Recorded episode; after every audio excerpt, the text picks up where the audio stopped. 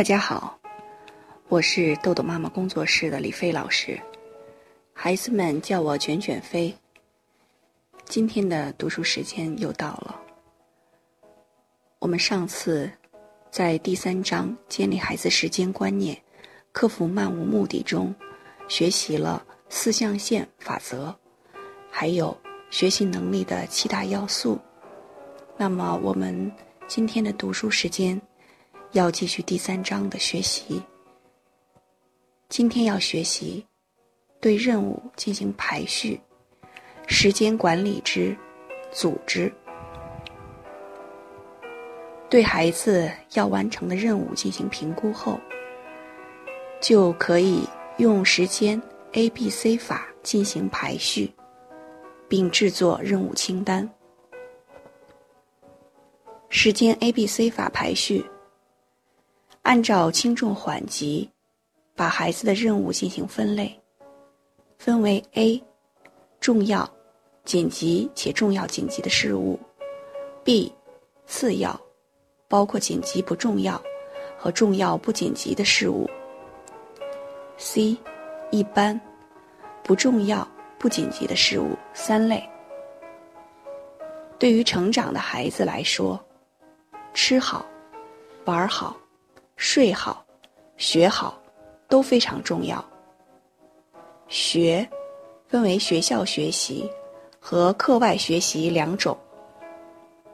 我们认为，孩子充足的睡眠、一定的自主时间、完成学校作业等，属于紧急而重要的 A 类任务。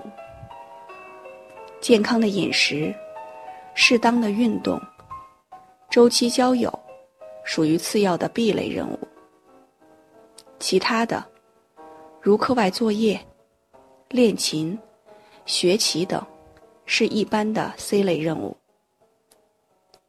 按照时间 A、B、C 法，合理安排各项任务的优先顺序。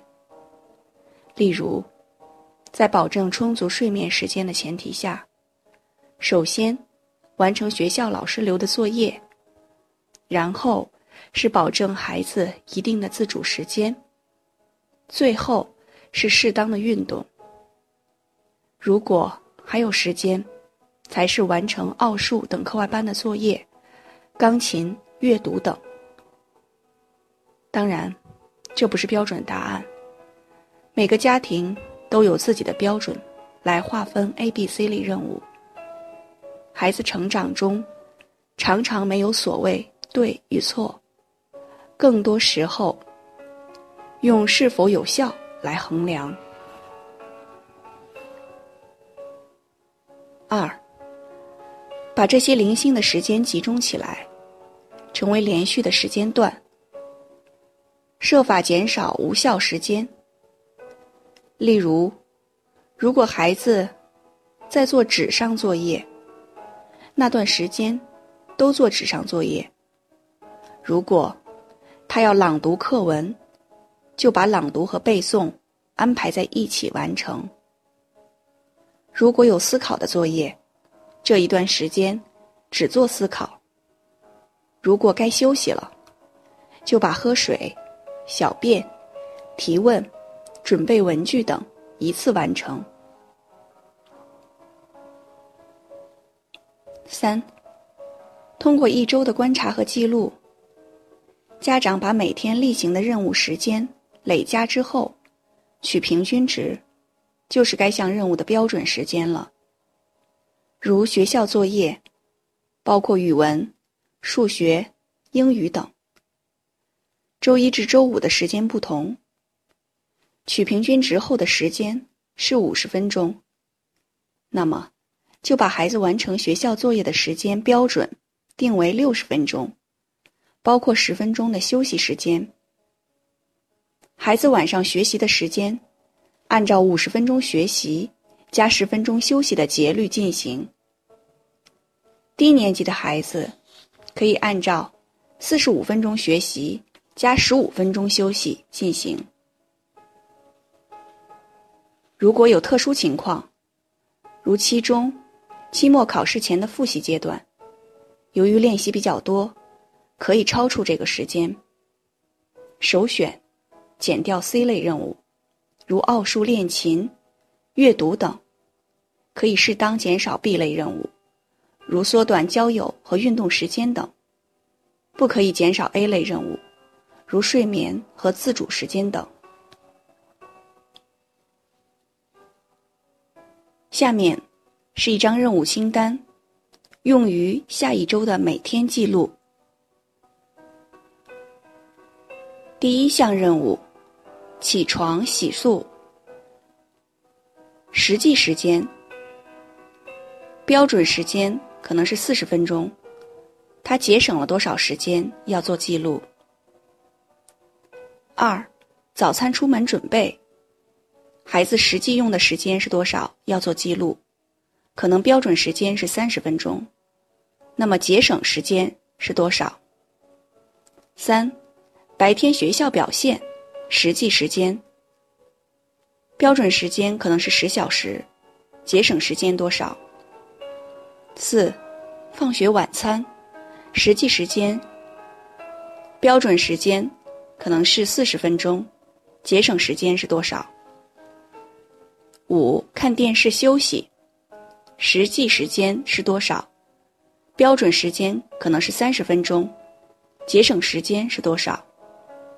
六，语文作业，实际用时间请做记录，标准时间可能是二十分钟，节省时间请做记录。七，数学作业，实际时间请做观察记录。标准时间二十分钟，节省时间请做记录。八、英语作业，实际时间请做记录，标准时间二十分钟，节省时间请做记录。九、钢琴，实际时间请做记录，标准时间四十分钟。节省时间，请做记录。十杠一，奥数，标准时间二十分钟，实际时间请做记录，节省时间请做记录。十一杠一，阅读，实际时间请做记录，标准时间三十分钟，节省时间请做记录。十二杠一。自主洗漱上床，实际时间请做记录，标准时间十分钟，节省时间请做记录。九杠二，钢琴，实际时间请做记录，标准时间四十分钟，节省时间请做记录。十杠二奥数，实际时间请做记录。标准时间四十分钟，节省时间请做记录。十一杠二阅读，实际时间请做记录，标准时间四十分钟，节省时间请做记录。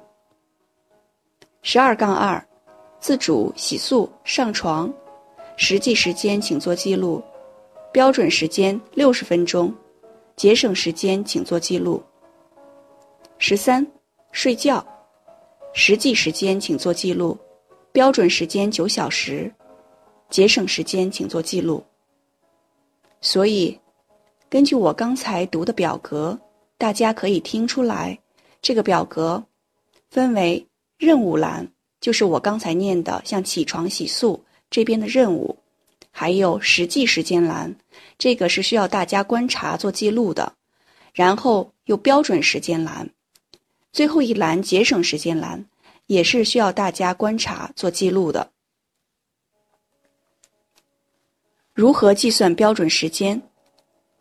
平时的标准时间等于周一加周二加周三加周四加周五在这一个项目里所用的时间，总共总共时间相加之后除以五，得出来的就是标准时间。周末的标准时间等于。周六加周日这一项任务相加的时间，然后除以二，这个就是标准时间的计算方法。任务清单和记录表的变化。为了保证 A 类任务顺利完成，就要适当减少 C 类任务，钢琴、奥数、阅读等。对比以上的任务清单中，两类第九杠十至十二号各项目的时间变化，用后一类九杠二至十二杠二的任务取代前一类九杠一至十二杠一的任务，即减少钢琴、奥数、阅读的时间。增加自主洗漱、上床的时间。事先和孩子约定，如果没有按时上床，第二天就要先洗漱后自主时间。如何确定孩子睡眠时间是否充足？要把早晨起床和晚上睡觉的时间固化，根据每个孩子的具体情况来定。例如，有的孩子需要。九小时的睡眠，有的孩子需要十小时。睡眠充足，以孩子早起不费劲，白天活动有活力，晚上作业有精神为准。如果孩子早上赖床，叫几次都不愿起床，首要考虑孩子是否缺觉。可以和孩子约定早上晚起，晚上要早上床。例如。孩子晚起十分钟，晚上就要早上床十分钟，直至调整到孩子充足睡眠的合情合理点，晚上上床和早上上床的时间点，然后就基本固定下来即可。如何给孩子的睡眠定义？睡眠及孩子完成洗漱等任务，关灯或者开夜灯，上床躺着。闭嘴、闭眼不动即可。至于孩子何时睡着，不是评价的指标。有的孩子入睡很快，有的孩子慢一些，这些都是很正常的。什么是学校作业？包括语文、数学、英语等学校老师留的作业。这些作业都有时间限制，必须第二天交。也是当天课堂学习的检查。如果家长发现孩子在完成学校作业时有困难，就要和老师及时沟通，了解孩子在学校课堂听讲和活动的情况，分析原因。如果是身体原因，睡眠不足还是不会听课、注意力不集中等，不要盲目的给孩子补课，更不要简单的批评指责，以贻误教育的良机。是否需要给孩子检查作业？原则上不应该给孩子检查作业，更不该帮助他更正，因为家长检查、修改过的作业都是对的，老师批改作业就无法了解孩子的学习情况，也就无法因人而异地改善自己的教学。如果学校老师有规定，要求家长检查并签字，也有变通的方法，如让孩子。在改错时做出标记，以便老师能了解孩子的真实作业情况。可以和老师沟通，告诉老师，你希望孩子自己为学习作业作业负负责任，家长只履行监督的责任，确保孩子完成作业，不负责作业是否正确，一定要取得老师的认可才行。如果老师不认可你的做法，建议你采取前面的变通方法，不要把与老师的分歧告诉孩子，造成问题复杂化。好，今天的内容就到这里结束了。